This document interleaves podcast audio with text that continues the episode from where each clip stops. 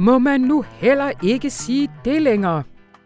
Den sætning er efterhånden blevet helt blank af brug, og de fleste af radioinformations lyttere går jeg ud fra, har vel lukket begrebet cancel culture ind i deres sprog. Det er det her nye regime i den offentlige debat, hvor en håndfuld unge, vogue, venstreorienterede ikke alene udskammer folk som racister og sexister, men også i flere tilfælde har magten til at få dem fyret. Ingen meksikansk temafest, ingen nærekonge i Pippi Langstrømpe, ingen kolonial romantik på dåsen med vaniljesukker. De seneste uger har USA været ramt af en debat om det. Det hele startede, da det forlag, der hidtil har udgivet de særligt i USA elskede Dr. Seuss børnebøger, meddelte, at de vil stoppe med at gøre det på grund af racisme. Modstanderne den beslutning, de råbte op om censur og cancel culture, men måske er det faktisk ikke alt, der bør genudgives. Og uanset hvad man mener om den sag, så gør diskussionen om det også til mere bevidste læsere. Det mener i hvert fald vores børnebogskritiker Anita Brask Rasmussen. Hør hvorfor. Og vi bliver ved emnet, fordi mens stort set alle danske medier har dækket den famøse fyring af en journalist på New York Times, så er der en anden historie om en fyring og ytringsfrihed i den amerikanske medieverden, der ikke har tiltrukket sig til nærmelsesvis samme opmærksomhed. Den handler om Nathan Robinson, en ung Harvard-uddannet venstre-intellektuel med hang til Panama-hat, som var skribent på The Guardians amerikanske udgave, hvor han blev fyret efter en ja, vidighed på Twitter, kunne man kalde det, om USA's massive økonomiske støtte til Israel. Det åbner igen op for en diskussion, der er noget ældre end den om Eskimo-isen, nemlig hvor grænsen går mellem legitim kritik af Israel og antisemitisme. Mathias Sindberg, min kollega inde på udlandsredaktionen, han har blandt andet talt med en mand, der kender alt til den diskussion og konsekvenserne af at ramme på den forkerte side, nemlig politologen Norman Finkelstein. Ja, så velkommen til en slags Cancel Culture Special Edition af Radioinformation. Jeg kan jo ikke udelukke, at der forekommer indhold, der kan støde visse lytter, men jeg kan til gengæld garantere, at vi ikke gør det med vilje. Fordi hvis Radioinformation havde en formålsparagraf, så ville en af paragraferne lyde noget retning af vi kan diskutere alting, men vi kan også være pisseflinke imens. Mit navn det er Anna von Sperling. Rune Lykkeberg, han er her selvfølgelig også vildt rar fyr, hvis du skulle være i tvivl. Han har en optur i anledning af, at det her torsdag, hvor vi optager, er et år siden, at Danmark lukkede ned. Og meget er sket siden. Der er ikke længere nogen, der står på altanerne og synger. Faktisk er den store fællessanger Philip Fabel, han har, han har sagt op. Og ikke engang coronakrisens dronning Mette Frederiksen kan holde ud at gentage de der slogans om, at vi holder sammen ved at holde afstand, og vi står sammen ved at for sig. Nej, hun siger, vi er trætte af den her sygdom, og det er vi.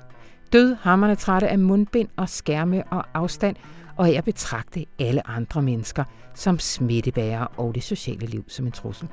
Men, for der er et stort men, det har ikke kun været en kollektiv nedtur. Der er også optur, og dem siger Rune selvfølgelig. Og I skal lytte med lidt senere i programmet, så finder I også ud af, hvilke. Og så var det jo i den her uge en anden årsdag, nemlig 10 året for borgerkrigens begyndelse i Syrien. Det er jo en krig, der har sendt over halvdelen af befolkningen på flugt og har kostet op mod 400.000 menneskeliv. Og så er det en krig, som har blotlagt det internationale samfunds manglende formåen. Som en skribent ved Guardian Simon Testal skriver, så er Syrienkrigen verdenskrig ikke verdenskrig, men verdenskrig. Fordi alle har fejlet, og udover nogle ganske få, der har nydt godt af det, så har alle os lidt under det på forskellige måder. Vores Lasse Ellegaard, han har fulgt krigen fra dens begyndelse, og jeg ringer til ham til sidst i programmet og beder ham om at tage os med tilbage til Aleppo en nytårsnat på tærsken til skæbneåret 2011. Rigtig hjertelig velkommen til.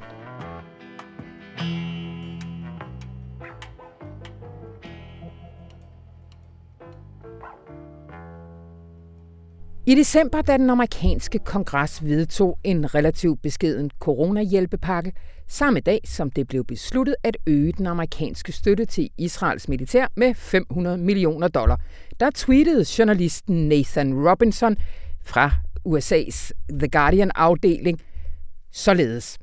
Vidste I, at kongressen slet ikke må godkende nye udgifter, med mindre en del af dem går direkte til at købe våben i Israel? Det står i loven, tweetede han. Og øh, tilføjet, faktisk står det ikke i loven, men det er så dybt indlejret i amerikansk politik, at det i praksis lige så godt kunne være tilfældet. Og velkommen til dig, Mathias Sindberg. Jo, tak. Det var da bare sådan en lille hyggejule-tweet her på noget, der er relativt obvious, at der går mange penge den vej. Ja, præcis. Jeg tror ikke, jeg er blevet fyret for at tweet det i hvert fald. Hvad siger du? Jeg siger, jeg tror ikke, jeg er blevet fyret for at tweet det. Nej, det er det. Men det har du så allerede afsløret, Jo, at... jeg, Jeg ødelægger dramaturgien. ja, jeg har sagt det i indledning, at det gjorde Nathan Robinson. Han modtog kort efter en mail, hvor der stod privat plus fortroligt. Hvad stod der i den mail? øh, det var fra en chefredaktør, en mand, der hedder John Mulholland, øh, som skrev sådan, øh, øh, hvad skal man sige, lidt humorløst skrev han, det er forkert, punktum. Det passer ikke, at der står i loven, at man, USA ikke kan bruge penge, uden at give nogle af dem til Israels militær.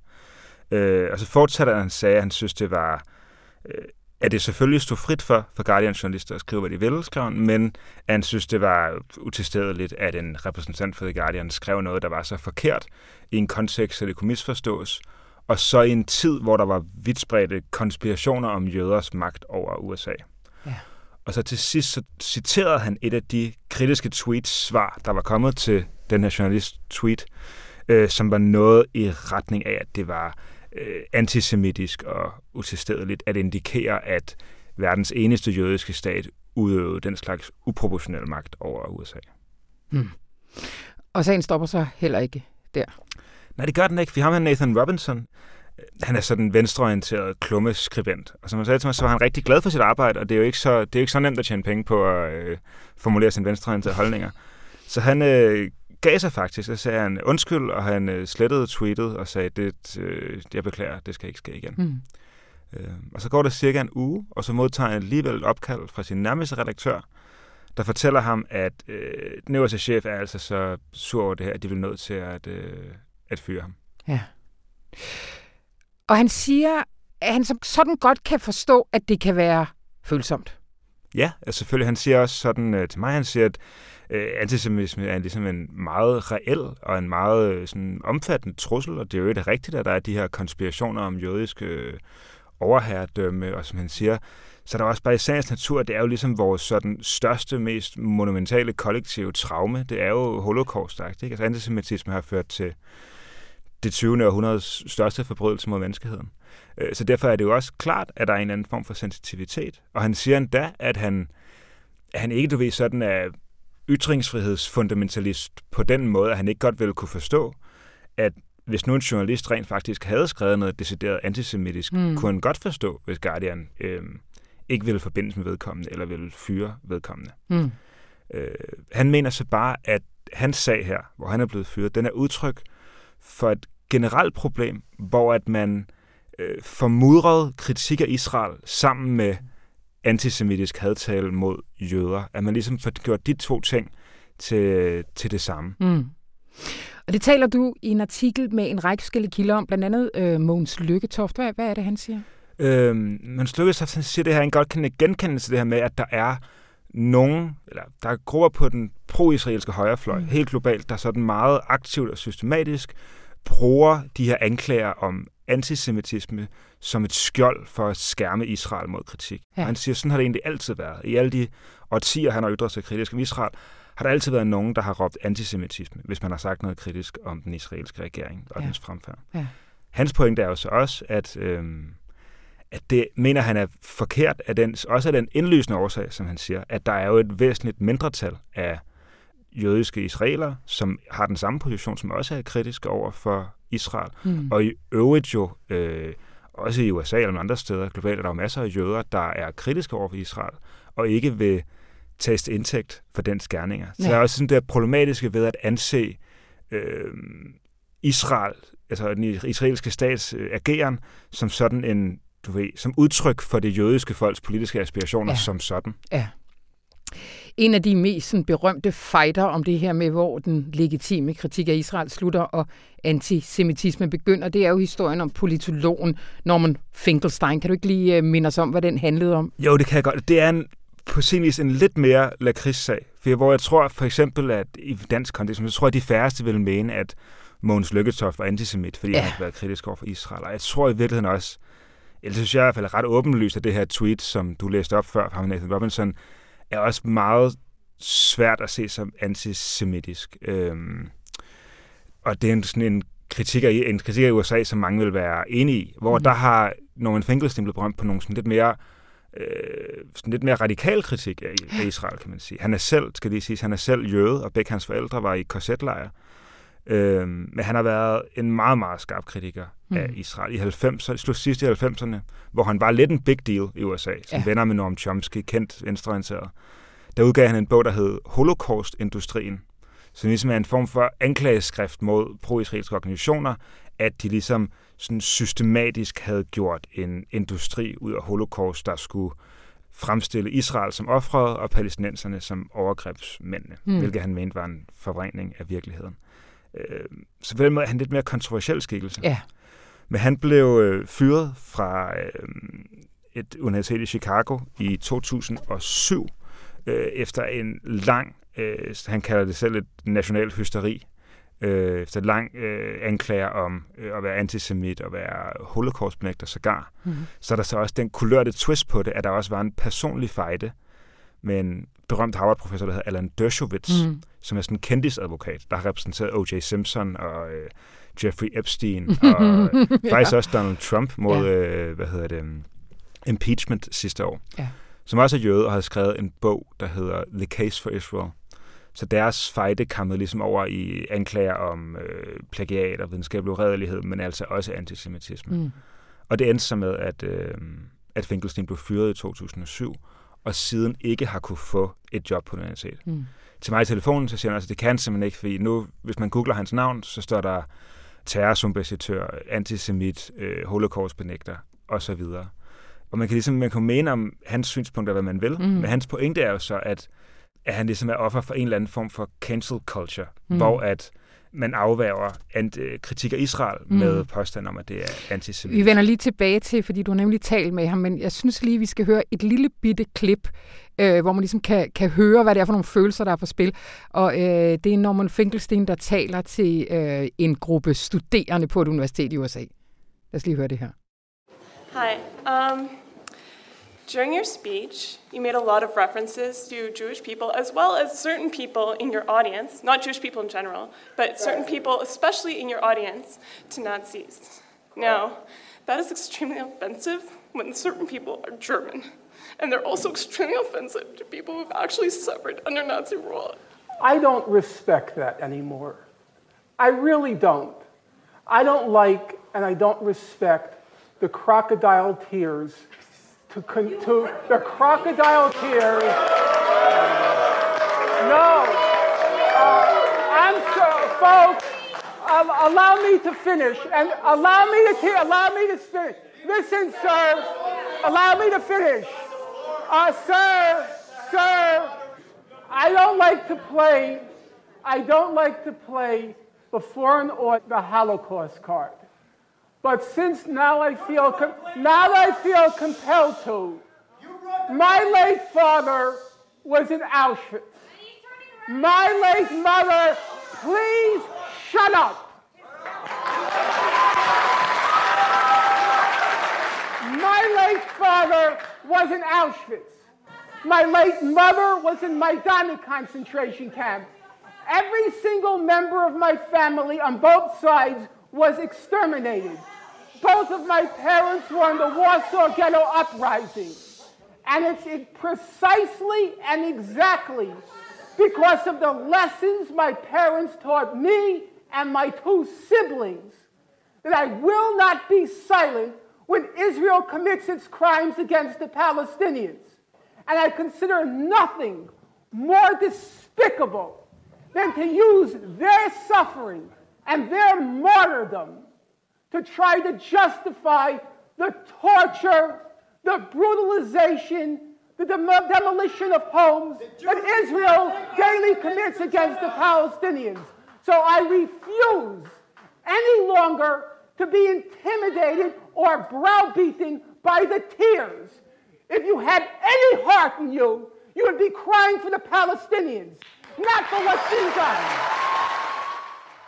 Ja, der er øh, kæmpe følelser i spil her. Øhm, du har talt med ham, Mathias. Hvad, hvad, hvad siger han? Du har talt med ham konkret her nu om Nathan Robinsons sag. Hvad, hvad siger han om den?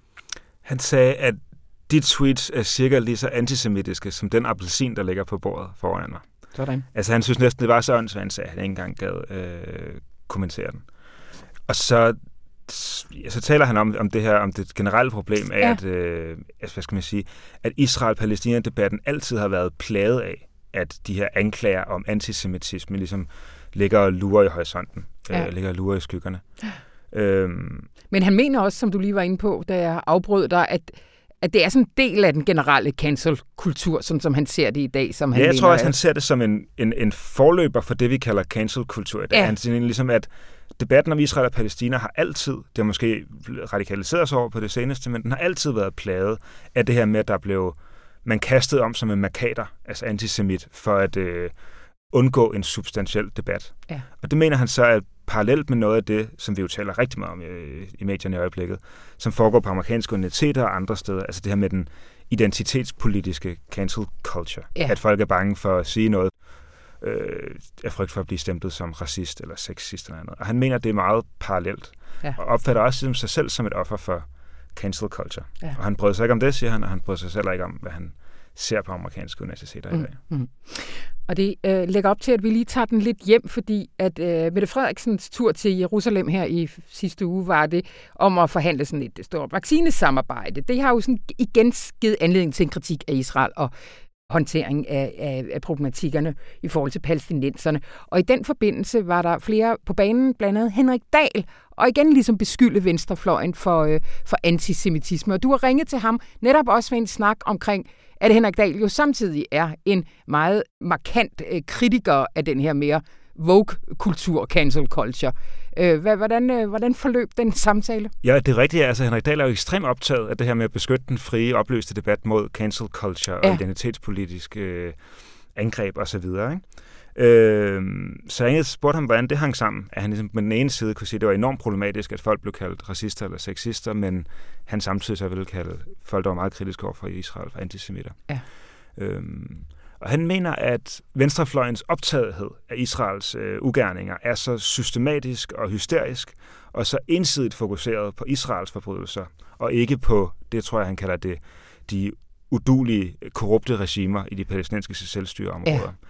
At det ligesom er så systematisk på den ene side, og så at mere han også, at den er så hysterisk eller vidtgående, altså at man bruger betegnelser som apartheid, Ja, at det ligesom til sammen er antisemitisk. Jeg tror, han siger i artiklen, at hvis man ønsker den stat, hvor jøderne bor, af Heckenfeldt til, er man heller ikke særlig langt fra at ønske jøderne som sådan af Heckenfeldt til. okay. Du spørger ham, om det ville kvalificere debatten, hvis han blev kaldt islamofob. Ja, og så siger han, at jeg spørger så direkte til det her med, hvordan det hænger sammen med hans holdninger til cancel culture, Ja. hvor han så siger, at den cancel culture, han kritiserer, udgår af social justice teorier. Ja, og derfor er det noget andet. Og de her social justice teorier, det er noget, han er meget optaget af. Hvad hedder det? Det her, det er sådan nogle universitetsdiscipliner som kritisk raceteori og kønsstudier og sådan noget, som ja. Han mener er uvidenskabelige og sådan et skalkeskjul for politisk aktivisme. Mm. Og han Mhm. mener så, at når man med afsæt i den slags ting, øh, det her han betragter som en form for ideologisk fantasme, mm-hmm. kalder folk for racister eller sexister, er det problematisk. Men at i hans tilfælde, det her tilfælde, der baserer det sig på en eller anden form for øh, øh, substans Mm. mm. i at venstrefløjens iver efter at kritisere Israel. Mm-hmm. Uanset, Nathan Robinson han er fyret. Han siger til sidst i artiklen, at fokus generelt bør, bør flyttes. Hvad, hvad er hans pointe? Jamen, han mener jo faktisk, i modsætning til Norman Finkelstein, ikke at det her det har så meget at gøre med den der identitetspolitiske cancel culture, vi snakker så meget om. Fordi han siger, at der er jo meget snak om det her med, du ved, den her pøbel af unge universitetsstuderende, der jagter, render rundt og jagter folk og kalder dem racister osv., og det hele udskammer folk i fuld offentlighed. Hvor han siger, at det her det er jo faktisk det modsatte. altså det er sådan, som censur som når det er, for det meste fungerer. Altså der står hemmeligt og fortroligt på hans ja. mail. Det sker i det skjulte. Det er magtfulde regeringer og virksomheder, der prøver at øh, afkoble og lukke munden på deres kritikere i det skjulte. Ja. Og han mener så, at vi ligesom, ikke at han ikke kan se nogle problematiske ting i det andet, men at det er et meget, meget, meget lille problem mm. i forhold til det andet, og al den energi, vi bruger på at diskutere, øhm, øh, om der må være et bestemt billede på dåsen med vaniljesukker. Det er ja. tid, det er ligesom også en anden form for afledning for den egentlige censur, for de egentlige trusler med ytringsfriheden, som han mener, hans egen sag er bedre udtryk for. Ja. Mathias Sindberg, har du egentlig selv fået reaktioner på den her artikel? Øh, ja, men faktisk ikke sådan... Øh, jeg er ikke blevet anklaget for at være antisemit for at skrive det. Nej. Det er meget sjovt. Det spurgte ham, der Nathan Robinson var ja. ham, da jeg, ja. da jeg snakkede med ham, snakkede om det her med, at han ligesom, han sagde, havde demonstreret en usynlig linje for journalister. Og der må jeg så fortælle ham, at jeg var egentlig ikke sådan specielt bekymret for at skulle skrive den her ej, artikel. Ej. Øhm, og jeg er heller ikke øh, du har ikke indtil fået, videre blevet anklaget fået, for, for, nej. Øh, for Nå, men jeg kan bare huske det, da jeg i tidernes morgen arbejdede på udlandsredaktionen, at det altid gibbede lidt i mig, når jeg skulle skrive noget om Israel. Mm. Altså, jeg vidste ligesom, at der var lidt arbejde efterfølgende i min, i min indbakke. Ja. Men det var der også, hvis man skrev om Venezuela. Altså, det er, jo ikke, det er jo ikke sådan. Der er nok mere, hvis man skriver om Venezuela. Det er måske også den avis, vi, ja. vi skriver på. Godt. Øh, tusind tak, Mathias Sindberg. Tusind tak, Anna.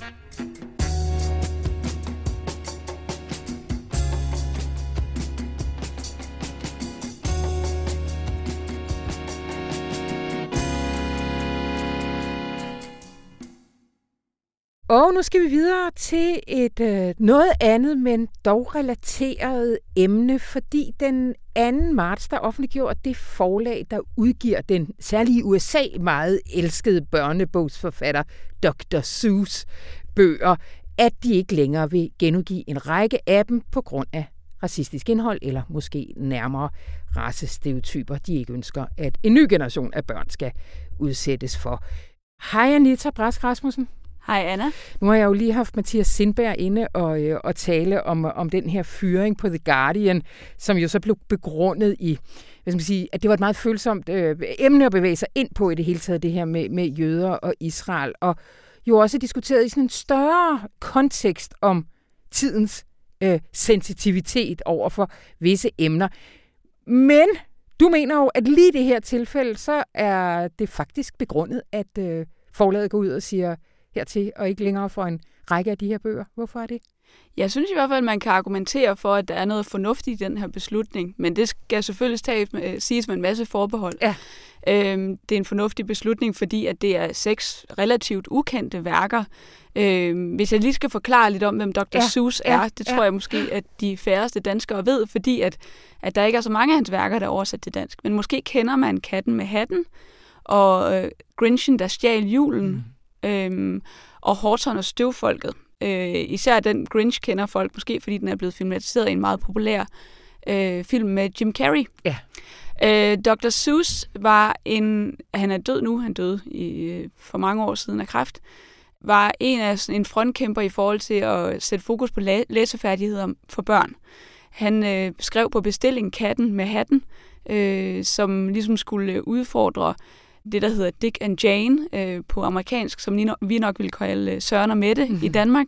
Øh, den her meget stive øh, måde, man skrev bøger, som børn skulle lære at læse med. Der skrev han Katten med hatten, og som er i det der lejende, vrøvlende, rimede sprog, som Dr. Seuss øh, er rigtig god til. Mm. Øh, det, der er problemet med Dr. Seuss' bøger, det er, at mange af dem er jo skrevet øh, meget tidligt. En af de bøger, der nu ikke længere bliver publiceret, hvilket også er vigtigt at sige. Det er ikke fordi, de her øh, bøger bliver øh, fjernet fra biblioteker og så videre. De holder bare op med at udgive dem. Mm. Øhm, øh, en af de her bøger er fra 1937. Den hedder And to Think I Saw It on Mulberry Street. Mm. Øh, og i den er der blandt andet øh, en, en stereotypisk øh, gengivelse af en kineser, for mm. eksempel. Mm. Ikke? Og problemet med Dr. Seuss er generelt set, at han har de her særligt i tegningerne, øh, meget stereotypiske karakterer.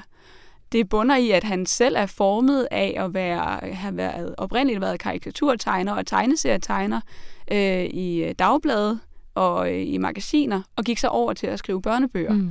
Og der er nogle af de der øh, tegninger, han lavede i 20'erne og 30'erne og også i 40'erne under 2. verdenskrig, som var virkelig voldsomt racistiske, mm. som man vil blive meget stødt over at se i dag. Mm. Og så er der jo det særlige ved børnelitteratur, at der er der det, at den er meget traditionsbunden. Forældre, de køber det, som de selv elskede at læse som børn. Så derfor er der, har der altid været et publikum for Dr. Seuss. Mm. Øhm, det, der er det interessante ved Dr. Seuss, synes jeg, at der er en der er ingen tvivl om, at Dr. Seuss ikke selv var racist. Ja. Han var øh, formet af sin tid. Øh, han, øh, og han tegnede, som man gjorde. Han tegnede japanere, som man gjorde under 2. verdenskrig i USA. Og problemet er jo, at de ting lever videre, fordi mm. at vi bliver ved med at genudgive det, fordi det også er gode bøger. Men prøv lige at fortælle, hvorfor det er et problem. Det er jo et problem, fordi at det fortsat er sådan en meget stærk ikonografi og stereotypi, som man helt ubevidst øh, videregiver og indoptager jo også som barn, når man bliver præsenteret for de her bøger. Øh, og hvis man ikke er sådan kritisk bevidst mm. og tager en mm. samtale med sit barn om, at sådan her tegnede man altså i gamle dage, og det ville man ikke gøre i dag, mm. eller et eller andet, så er det noget, der bare sådan lever videre i os alle sammen. Mm. Også selvom, at de måske, hvilket mange af Dr. Seuss' bøger er, har en intention om at fremme et, sådan et, nogle værdier omkring mangfoldighed og, øh, og, og værdien af inklusion som jo er også, vi også kender øh, fra danske forfattere som Halvdan Rasmussen og Egon Mathisen, som har det som ambition at fortælle om en dejlig mangfoldig verden og se, hvor, hvor spændende den er. Øh, men samtidig kommer de til at reproducere sådan nogle stereotyper. Mm. Og hvad gør man så ved det? Ja. Ja, det er jo så det, der er spørgsmålet, mm. fordi øh, selvfølgelig skal vi ikke begynde at redigere i øh, bøger, det øh, tror jeg, at vi her i Danmark er rimelig enige om, at det er farligt at gøre. Mm. Men man kan godt overveje, om det er alt, man behøver at genudgive. Mm. Mm. Altså, hvor, her er det, i det her tilfælde er det seks af øh, Dr. Seuss' mindre populære øh, bøger, og i dansk kontekst kunne man også godt sige, for eksempel, vi havde en stor debat om Halvdan Rasmussen for et par år siden, hvor hans børnerim blev genudgivet i en, i en ny version, mm. hvor nogle af øh, de ord, som I i dag vil finde anstødelige eller have svært ved som forældre måske at læse op, vil mm. synes var underligt at sidde og sige for børn, øh, sådan noget som nære og hottentot og sådan nogle ting. Øh, og samtidig blev der jo udgivet den oprindelige version af børnerim, hvor alle de her øh, ord stadigvæk indgik. Altså, så det var ikke sådan, at den blev fjernet lidt ud af litteraturhistorien. Nej. Den findes stadig, og den sælger stadig mere, end de her nye versioner gør. Men bare det her med, at man lige har en, mm. lidt, en, en diskussion om, hvad er det, vi genudgiver, mm. og hvorfor genudgiver vi dem. Selvfølgelig er der værker, som er så enestående, som for eksempel Halvdan Rasmussens vidunderlige øh, børnerim er. Mm at vi øh, indiskutabelt skal blive ved med at udgive mm. dem. Men det er jo ikke ens betydende med, at vi ikke godt kan snakke om, hvordan skal mm. vi udgive dem? Skal vi uh, mm. supplere? Skal, mm. Er der nogle ting, man ligesom i USA skal overveje, er det, er det nødvendigt? Uh, bidrager det til uh, vores forståelse af, hvem Halvdan Rasmussen var som forfatter? Fordi det vigtige er jo, at Halvdan Rasmussen var ikke racist. Nej. Han var jo alt det modsatte. Mm. Øh, og det samme kan man sige om Dr. Seuss. Mm. Så synes jeg, at der kan man godt tale om, at der kan være nogle fornuftige mm. beslutninger. Mm. Du skriver, at det her det er ikke censur. Nej. Altså, det er jo en af de ting, der bliver råbt, råbt efter. Hvor, hvorfor er det ikke censur? Jamen, det er det jo ikke, fordi de her bøger findes jo stadig. Man kan mm. stadigvæk gå på biblioteket og låne dem, og det er jo ikke sådan, at de øh, bliver fjernet og bliver puttet i en makulator. Mm. De holder simpelthen bare op med at publicere mm. dem i nye ja. udgaver, og de holder op med for eksempel at sælge rettigheder, hvis der er nogen, der vil lave en film baseret på dem eller et eller andet. Ja.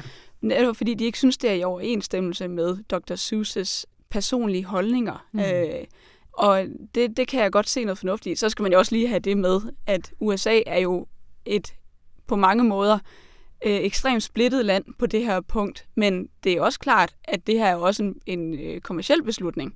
Ja. Øh, det er ligesom, der er ikke, der er ikke længere, øh, du ved, det er ikke længere rentabelt økonomisk at, at publicere, eller insistere på at publicere bøger, hvor der indeholder ret voldsomme karikaturer af, af andre folkeslag mm. end, det, end den hvide øh, øh, befolkning, man lige, lige udgiver den i, til det land, man udgiver den i. Ja. Og det skal man selvfølgelig tage med. Ja. Øh, at der er der en helt anden situation i USA, og der er masser af de der diskussioner, vi ikke bare kan øh, tage med os og sige, jamen lad os øh, også tage den diskussion i Danmark, fordi at det vi for eksempel ikke bare kan overtage en til en fra USA, det er den her forestilling om, at vi nu er nået til et eller andet moralsk øh, slutpunkt, hvor vi gør alting korrekt, og folk i fortiden gjorde alting forkert, og vi skal nu til at redigere øh, fortidens litteratur og litteraturhistorierne øh, efter det. Sådan er det ikke. Det her er for mig at se en løbende erkendelsesproces, hvor vi bliver klogere, mm. fordi vi hele tiden reflekterer over de ting, vi gør, og de ting, vi siger, og, øh, og det synes jeg er vigtigere end at, at stå fast på, at, at nu skal vi fjerne øh, Dr. Seuss' bøger, øh, fordi vi nu kender sandheden. Altså kan der endda teoretisk set ske det, at vi går lidt for langt lige nu, fordi det gør man tit i store ligesom opgør, og at pendulet så finder et andet sted at, at hvile? Det er jo præcis det, man kan være bange for. Mm. Øh, og derfor er det meget vigtigt, at vi hele tiden sådan spørger os selv, jamen, hvordan ved vi, at vi er bedre? Altså er vi øh, ikke i færd med at genskabe nogle stereotyper, eller skabe nogle helt nye Øh, så det synes jeg, man skal være meget bevidst om, når man diskuterer de her ting, at det vi ikke skal bilde os ind, det er, at vi nu ved, hvad der er det politisk korrekte. Mm. Vi er blevet klogere på nogle ting, og vi er blevet gode til at reflektere over det, og det skal vi blive ved med at være. Det er mm. det, jeg synes, der er så fedt. Lad os endelig diskutere, hvad ja. det er, der bliver genudgivet. Og det er særligt inden for børnelitteratur sådan, at der bliver genudgivet enormt meget. Ja. Og det forstår jeg godt, og ofte er det også rigtig gode bøger.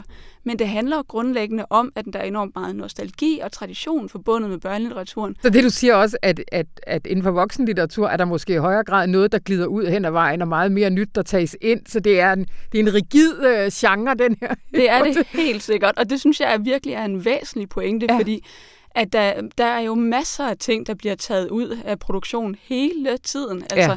masser af bøger, som ikke bliver genudgivet. Lad os endelig blive ved med at læse Katten med hatten og øh, alle de der store klassikere, som Dr. Seuss ubetinget har bidraget med. Men hvorfor i alverden skal vi blive ved med at udgive det hele? Ja. Øh, det synes jeg godt, man kan spørge sig ja. selv om. Jeg kunne forestille mig, at der sidder nogen derude og siger, Ja, ja, men det skal sgu da være op til den enkelte familie. Det er da den enkelte forældre, der enten kan lade være med at købe den, eller købe den, og så forklare deres unger, at sådan ser en kineser altså ikke ud. Er det ikke et argument? Det synes jeg er et rigtig godt argument. Øh, det er bestemt ikke sådan, at jeg er uenig i det. Jeg opfordrer jo også tit til, at man skal gøre det, der hedder at læse med ubehag. Mm. At man skal have en samtale med sine børn om, hvad det er, man læser. Mm. Øh, og hvis man for eksempel ikke er enig i de pointer, der gives øh, udtryk for, jamen hvorfor så ikke tale med barnet om det?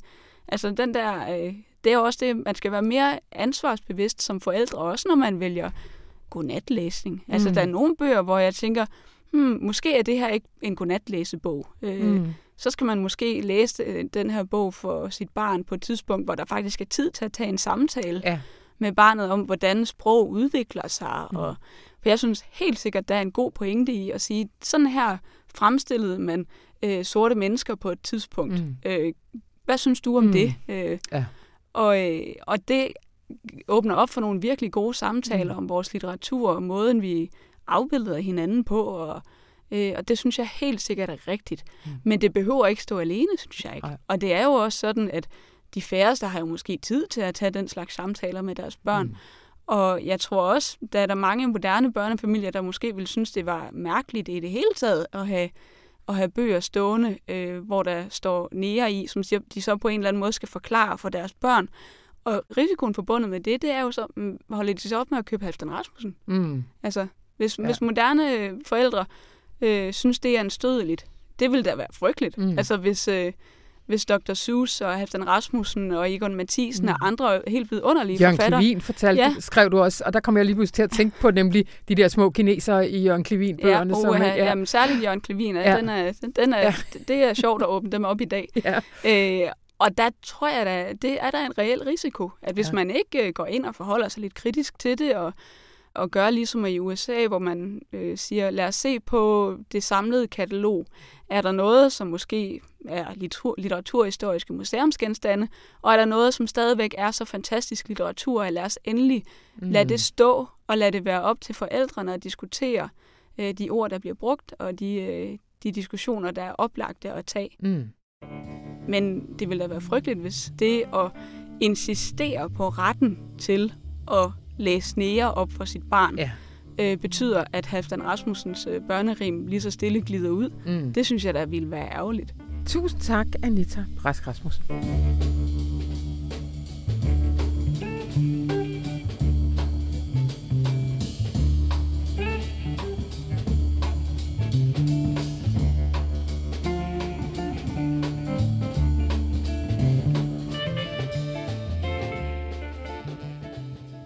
Hej Rune. Hej Anna. Torsdag den, hvad er vi? 11. Den 11. marts. Den 11. marts, et år for nedlukningen af Danmark.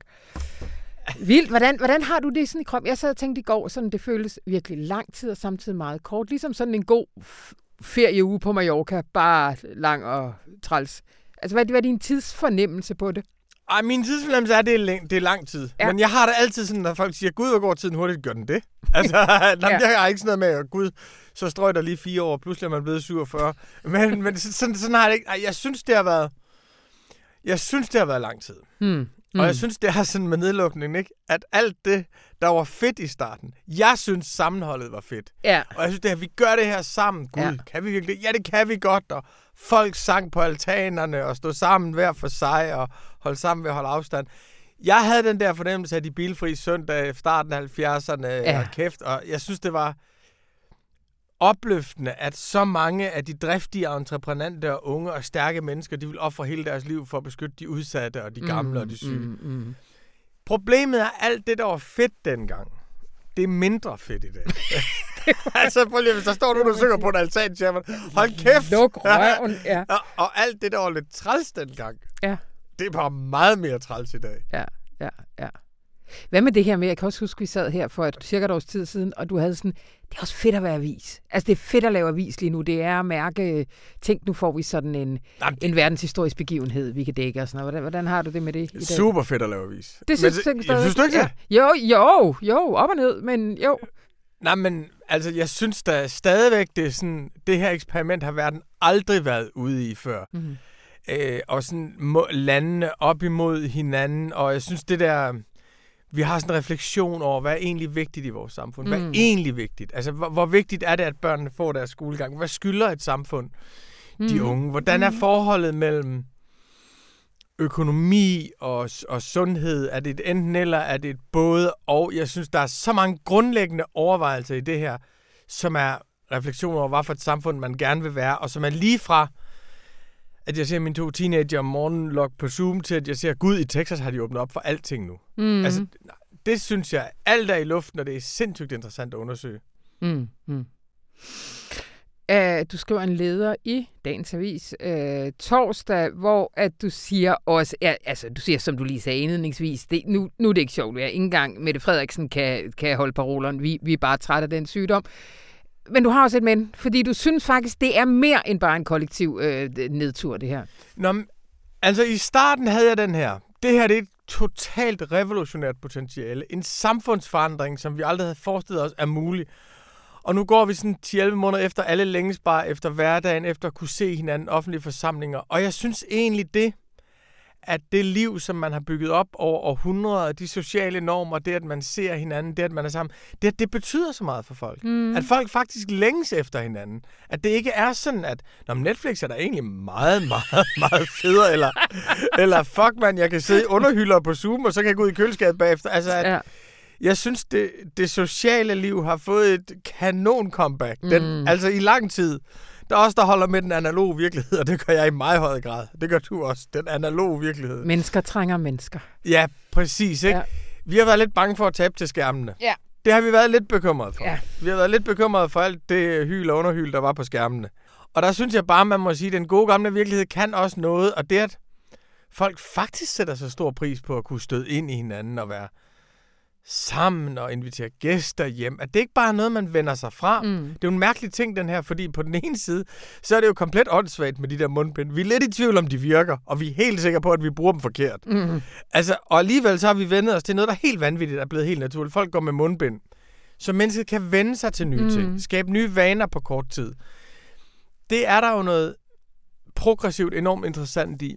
Men der er også noget, sådan, noget livsbekræftende i at der er nogle kerner i tilværelsen, som vi længes efter og savner. Hvad med det her med, at altså, man mistænker dig jo for at vågne op hver morgen og tænke, her er det store potentiale for forandring. Øh, det ved jeg godt, du ikke altid gør, men, du, men så bliver, det sådan, så bliver du træt ud på eftermiddagen. Men jeg kan godt huske, du havde det meget i starten her i det her. Altså, hvad, det, hvad, hvad ser du nu af potentiale? Tror du, at vi for eksempel på tiden store spørgsmål, grøn omstilling, alt det her, på en eller anden måde kommer bedre klædt på ud af den her krise? Jeg vil sige, den der tro på, at samfundet er kastet op i luften, og når det så falder ned igen, så bliver det grønt. Mm. Når vi holdt op med at flyve til Phuket, og så øh, vågner vi om morgenen, så skal vi godt flyve til Phuket igen, og siger, nej, det vil vi ikke. Det der med, med, med chok, den grønne chokdoktrin mm. for samfundet, det tror jeg ikke på. Men det, jeg tror på, det er, at vi har set, hvor meget vi kan forandre i fællesskab, og den erindring bliver ved med at være der. Vi har set, at det kan lade sig gøre, og vi har også set, at nu her, hvor det er tungt, og nu hvor det er svært, og nu hvor Philip Faber har sagt op, og Søren Brostrøm ikke længere er på forsiden af, af Euroman, og de der eksperter, som vi også snakkede om. Eksperterne er kommet tilbage, Anna, mm, er det ikke fedt, at vi har bare fundet ud af, oh my god, godt med det Frederiksen ikke stolet på eksperterne, altså. At nu hvor der ikke er nogen fortryllelse over det længere, men folk holder jo fat. Mm. Altså folk kan faktisk mm. godt gennemføre for- forandringer. Mm. Altså det, der er faktisk en vedholdenhed i det her. Og det skriver du, at det er ikke fordi, at den store leder siger det. Nej, Nej, kom nu og sig, hvorfor det ikke er det. Men det er da fordi, vi godt selv ved det. Ja. Altså, vi har jo lyst til at gå ud og skrige, at nu har vi fået nok. Nu vil vi, øh, nu er vi ud igen. Mm. Men vi ved jo godt, det nytter ikke noget. Grunden mm. til, at folk er blevet hjemme, det er jo fordi, de ved godt, at virus breder sig, når mennesker bliver forsamlet. Så hvis vi skal blive fri igen, mm. og hvis vi vil vise hensyn til hinanden, så skal vi holde en lille smule afstand. Det her er ikke et, et eksperiment i en totalitær bevidsthed i det danske samfund. Mm. Tværtimod, mm. det er et eksperiment i, hvor meget folk vil gøre frivilligt. Mm. Og du kan se, så snart der har været sådan, hov, så, tog hun, så snart der har været sådan en autoritær tendens, nu lukker vi hele minkerværet, ikke? så er der jo ramaskrig. Mm. Det skal de fandme ikke have lov til. Mm. Epidemilov, det skal de fandme ikke have lov mm. til. Mm. Så jeg synes, man kunne godt frygte, at der ville komme sådan en autoritær stat ud af det her, og vi kun gjorde, som Mette sagde, fordi hun sagde det. Der synes jeg, de gange, hvor hun har sagt noget vanvittigt, der, der har der været ramaskrig. Mm. Og de gange, hvor hun har sagt det rigtigt, der har man gjort det. Mm. Øh, vi kan godt lide at få... få øh, nej, det er ikke, det snakker som om, vi altid gør det. Mm, altid. Vi har snakket med hinanden om, når mikrofonerne var lukket, at vi godt vil have læserne på banen, fordi de faktisk har nogle gode indvendinger, blandt andet en gang med, når du ryger lidt for, kravler lidt for højt op i træet. Ikke? Fordi her har vi for eksempel Lars Hansen. Ikke? Han siger i kommentar til din leder, vi har da ikke udrettet noget som helst, Rune. Vi har siddet et helt år og gjort ingenting for at sikre, at ingenting sker. Noget mere visionsløst kan man da næsten ikke forestille sig. Jeg synes da det at gøre det samme på samme tid, som er at ofre noget, mm. det er at altså virkelig ofre ting, der er væsentlige, ikke? Altså, øh, ud, altså som er vigtigere end, end Aarhus Stadion, men, men altså ikke at se sine børnebørn, når man måske er i sin, i sin sidste år, ikke at gå ud til fest hver weekend, men faktisk blive hjemme af hensyn til de gamle og de syge, som de unge har gjort, det er virkelig at udrette mm. noget for mig. Folk har jo offret deres fornøjelser og forbrug og deres vaner for det store hele. Det er rigtigt. Det føles ikke, som om man er gået i krig, fordi man bare har siddet derhjemme. Ikke? Altså Lasse Laversen, som skriver vores coronanyhedsbrev, han skrev på et tidspunkt, det her det er den nemmeste solidaritet nogensinde. Vi skal bare blive hjemme. Vi skal, Ja. bare, vi skal bare ligge helt stille. Og det er jo fysisk betragtet rigtigt. Mm. Men det er jo helvede svært. Mm, mm. Så er der Jens Christian Jacobsen, han skriver, han citerer dig, men efter års nedlukning er længsten efter den gamle hverdag stærkere end viljen til radikale samfundsforandringer. Så spørger han, er det Socialdemokraternes manglende vilje til grøn omstilling, du mener, Rune? Den har de aldrig haft, og den får de aldrig. Jeg tror, at det, det jeg mener, jeg synes, det er et rigtig godt spørgsmål, og jeg tænker tit over, når vi skriver vi, hvem er vi her? Mm. Altså, hvad, hvad, hvad er det for et vi? Og der tror jeg bare, at der, der havde jeg selv den der drøm om, at når, vi, øh, når flyvemaskinerne havde stået på jorden i en periode, det er ikke Socialdemokraternes vi, det er civilsamfundsvidet her, Mm. at så ville vi ikke sende dem op i luften igen. Mm, mm. Øh, jeg tror ikke på, at Socialdemokraterne vil radikale samfundsforandringer af sig selv, fordi de elsker Danmark lige præcis som det er, og vores statsminister elsker Danmark lige præcis som det er. Mm. Så det er andre folks opgave at sige, jamen hvis du gerne vil have et Danmark, hvor der er en kontrakt mellem centrum og periferi, hvis du gerne vil have et Danmark, hvor alle kan gøre nytte, hvis du gerne vil have et Danmark, hvor vi gør alt det, du sætter pris på, uden at skamme os over, at vi ødelægger kloden, skal vi lave en kolossal grøn omstilling. Det er ikke deres vilje til forandring, det er vores andres vilje til forandring. Var det nok, John Lennon? Det var John Lennon nok. okay. Ja, Tusind tak, Rune Lykkeberg. tak Anna.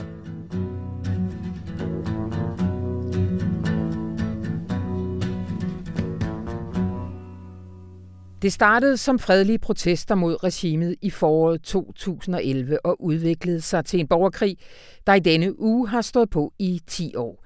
Den har kostet op mod 400.000 civile livet, og over halvdelen af Syriens befolkning er relokeret. Omkring 6,6 millioner flygtet til udlandet.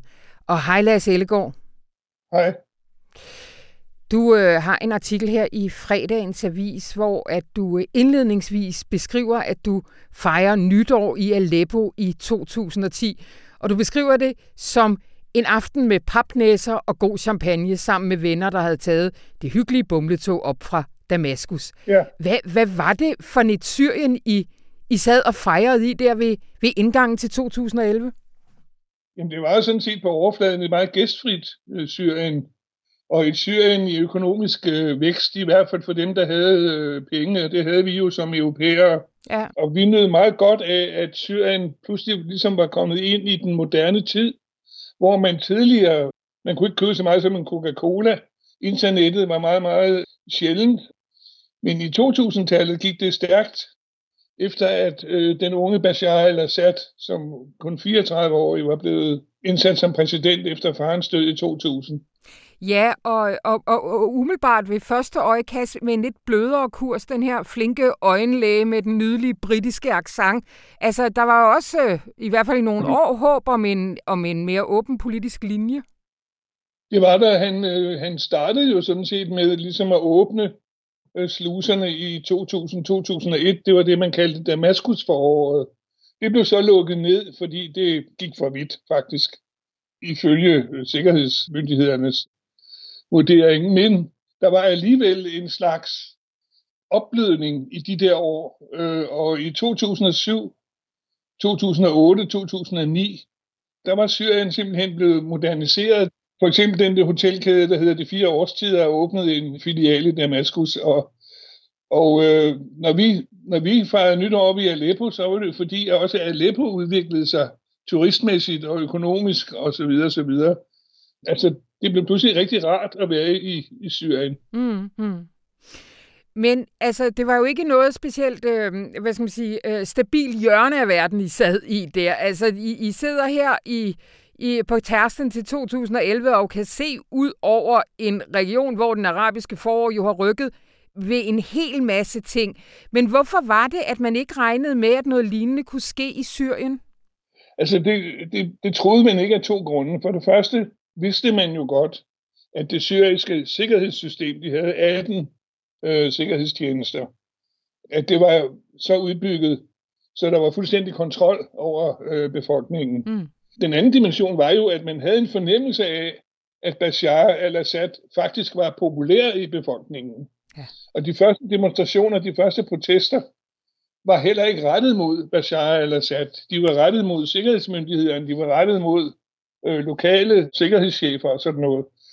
Der gik faktisk ret, rigtig lang tid, før man begyndte at, at forlange, at Bashar skulle afsættes. Man havde faktisk et håb om, at han som en yngre og mere moderne præsident ville sætte sig i spidsen for reformer. Mm. Det magtede han ikke, og øh, dem jeg talte med i hvert fald, som havde været tæt på regimet, lod skinne igennem, at han simpelthen ikke turde sætte sig op imod sine sikkerhedschefer, mm. som alle sammen jo var medlem af den alavit-sekt, som han også selv kommer fra, og som mm. altså en religiøs sekt, som udgør en 10-12 procent af befolkningen. Så i stedet for, så slår de hårdt ned, og derfor eskalerer det også, og det der er fredelige protester bliver så øh, mere voldelige. Hvad, hvad er det for nogle begivenheder, der, der eskalerer det over sommeren? Jamen altså det, der skræmmer øh, regimet, det er netop, at, at protesterne er øh, så talrige og så voldsomme, og de ser så en, en sunni-muslimsk oprejsning imod deres øh, i virkeligheden mindretalsstyre, eftersom de jo kun repræsenterer 10-12 procent af befolkningen. Og, og de bliver simpelthen skræmt, fordi de kan se, at hvis de her demonstrationer munder ud i et enligt demokrati, så vil de være øh, sådan set ud af døren, fordi så vil sunnierne jo, som udgør 70 procent af befolkningen i Syrien, få et flertal, som gjorde, at, at deres position som, som øh, magthaver ville, ville forsvinde. Mm. Det er i hvert fald en del af forklaringen på, at reaktionen var så voldsom og så brutal, som den viste sig at blive ja. øh, på de her demonstrationer. Ja. Og så fra omkring 2013, der beskriver du, hvordan den her konflikt skifter karakter og får sådan en mere sekterisk karakter. Hvad er det, hvad er det der sker der? Jamen, der sker jo det, at demonstranterne, som, er, som altså de første demonstrationer var jo båret af sekulære, altså ikke religiøse demokrater, også det, man kan sige, den syriske unge middelklasse gik i, i spidsen for de her demonstrationer. Og de håbede jo hele tiden på at få opbakning fra Vesten, og især fra USA. Alle kiggede over mod øh, Washington og sagde, kom og hjælp os. Og der kan man se både i dag, men det kunne man også se dengang faktisk, at Obama-administrationen og USA var overhovedet ikke interesseret i at øh, blande sig i den syriske konflikt. Og i 2013 er der så det kemiske angreb i Gauta i, i august, hvor Obama jo havde øh, slået den her så, såkaldte røde linje, som betød, at han ville iværksætte en straffeaktion mod Syrien, hvis regimet brugte øh, kemiske våben mod sin egen befolkning. Det gjorde han ikke. Han overlod til russerne at ordne den sag med Bashar, som jo så endte med, at, at Bashar gik ind på at, at lade sig afvæbne for kemiske våben, i hvert fald delvis. Men det skuffede i den grad den syriske opposition, så halvdelen af den frie syriske armé, som på det tidspunkt talte 80.000 soldater, deserterede simpelthen og meldte sig til de jihad-militser, som sideløbende var, var etableret med støtte fra især Saudi-Arabien, fra Tyrkiet og fra Katar. Og pludselig får du så en fundamentalistisk jihad-afdeling af oppositionen, og så får du FSA, som, som er svækket, som ikke får tilstrækkelige våben fra Vesten, og, og som øh, kommer i defensiven i forhold til de her jihad-militser. Det næste, der så sker, det er jo i 2014, at islamisk stat rykker ind og nærmest overtager halvdelen af arealet mm. af det syriske øh, område simpelthen. Mm. Og fra 2015 og frem, der har vi altså en fragmenteret borgerkrig, hvor alle i virkeligheden skyder på alle og hvor øh, regimet, hjulpet af især Rusland, men også øh, Iran og øh, den libanesiske milits Hezbollah, har fået kontrollen med det meste af landet tilbage, og derfor ikke er interesseret i at forfølge nogen som helst form for forhandling med, med oppositionen om en, øh, en ordning. Mm. Mm. Det, senest her i december-januar har øh, regimet i Damaskus jo simpelthen afvist et hvert forslag fra øh, FN om at forsøge en forsoning med, med oppositionen, så man kunne komme i gang med dels at øh, få øh, etableret en ny forfatning, og dels at få stablet et demokratisk valg på benene. Det er regimet simpelthen ikke interesseret i. Mm. Altså, vi kunne tale enormt meget mere om situationen her helt aktuelt, og det synes jeg faktisk, vi skal gøre lige om lidt, fordi det er ret vildt, hvor fuldstændig øh, fraværende Syrien er lige nu, også i de danske medier. Så, så lad, lad det lige være en aftale imellem os. Men jeg bliver lige nødt til at bare øh, spole frem og helt op i helikopteren. Nu står vi her på 10-årsdagen. Hvad mener du bør være de vigtigste lektier for, for det internationale samfund øh, oven på den her krig? Altså, lektien er jo, at uanset om man blander sig, eller man ikke blander sig, så går det galt. Hmm. Og det er jo gået galt i Syrien af den simple grund, at den folkelige revolte havde ikke opbakning i systemet. De, I de andre arabiske revolter, der, der mere eller mindre lykkedes, så det kan man så diskutere i hvor høj grad det lykkedes, men altså Ægypten og Tunesien især, der var det jo herren, der gik ind på folkets side og afsatte de der regimer, det, altså Mubarak og, og Ben Ali. I Syrien lykkedes det Assad-regimet at bevare herrens loyalitet, godt nok præget af mange deserteringer osv., men, men hele den kommandocentrale del af, af det syriske sikkerhedssystem blev styret af alavitter. Mm. Men, men altså, jeg synes virkelig, det er svært at sige, altså, hvad kan vi lære af det? Vi kan lære det, hvis du spørger syriske sekulære intellektuelle, eller analytikere, hvad man kan lære af det, så siger de, vi kan lære af det, at amerikanerne skulle have hjulpet os, da vi stod over for at kunne vælte regimet i januar-februar 2013. Ja. I stedet bakkede USA helt ud, og tværtimod begyndte USA at bombe nogle af vores øh, oppositionsstyrker, fordi de mente, at de havde, fordi de havde forbindelse til al-Qaida, mm. og der gik fuldstændig galt. Hvis Obama havde holdt sit løfte i 2013 om at trække en rød linje i sandet, og for eksempel havde præcisionsbombet mål i Syrien efter, efter det der kemiske angreb i Ghouta, mm. så er der rigtig mange, der øh, er enige om, at så var regimet væltet. Mm. Det er det ene. Det andet er, at vi kan, vi kan lære af det, at FN-sporet har vist sig at være uden betydning, med mindre at de fem permanente medlemmer kan blive enige, og det har de ikke været i den her konflikt. Nej.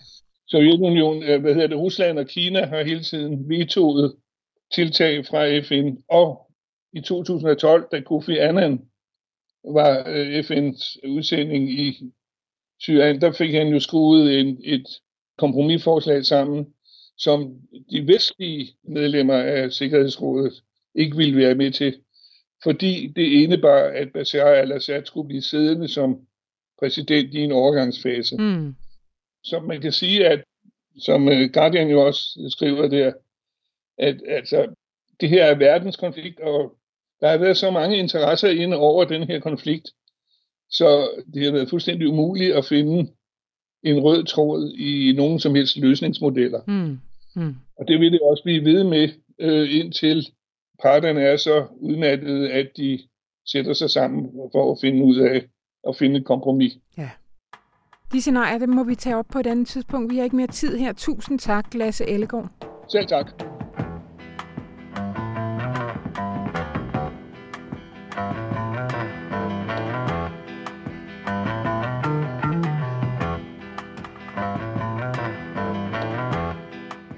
Det var alt, hvad vi havde valgt fra denne uges aviser. Der er selvfølgelig meget andet, jeg har valgt fra, og det kan du vel til inde på information.dk. Og du kan også vælge noget andet til, fordi hvis du gerne vil blive her i ørerne, så har vi lige nu lagt en ny podcast op, som jeg har lavet sammen med min kollega Maria Kjær Temsen, og den handler om kunsten og grænsen mellem kunsten og ikke-kunsten, og vi har kaldt den samtidskunsten forfra. Og hvis der ringer en klokke, så er det fordi, at øh, den her podcast, den er sådan et sammenklip med lidt ekstra af nogle indslag, der allerede har været bragt her i Radioinformation. Men det skal ikke holde dig tilbage, fordi det er pissefedt at høre dem øh, samlet, og ellers så push dem til en eller anden, der godt kunne tænke sig at forstå lidt mere om, hvad den her samtidskunst, der kan være noget forvirrende, det kan jeg skrive under på, egentlig går ud på. Og det var alt for den gang. Mit navn det er Anna von Sperling, og det her program det var klippet og gjort lækkert af Anne Pilegaard Petersen. Og så må du have en rigtig dejlig weekend.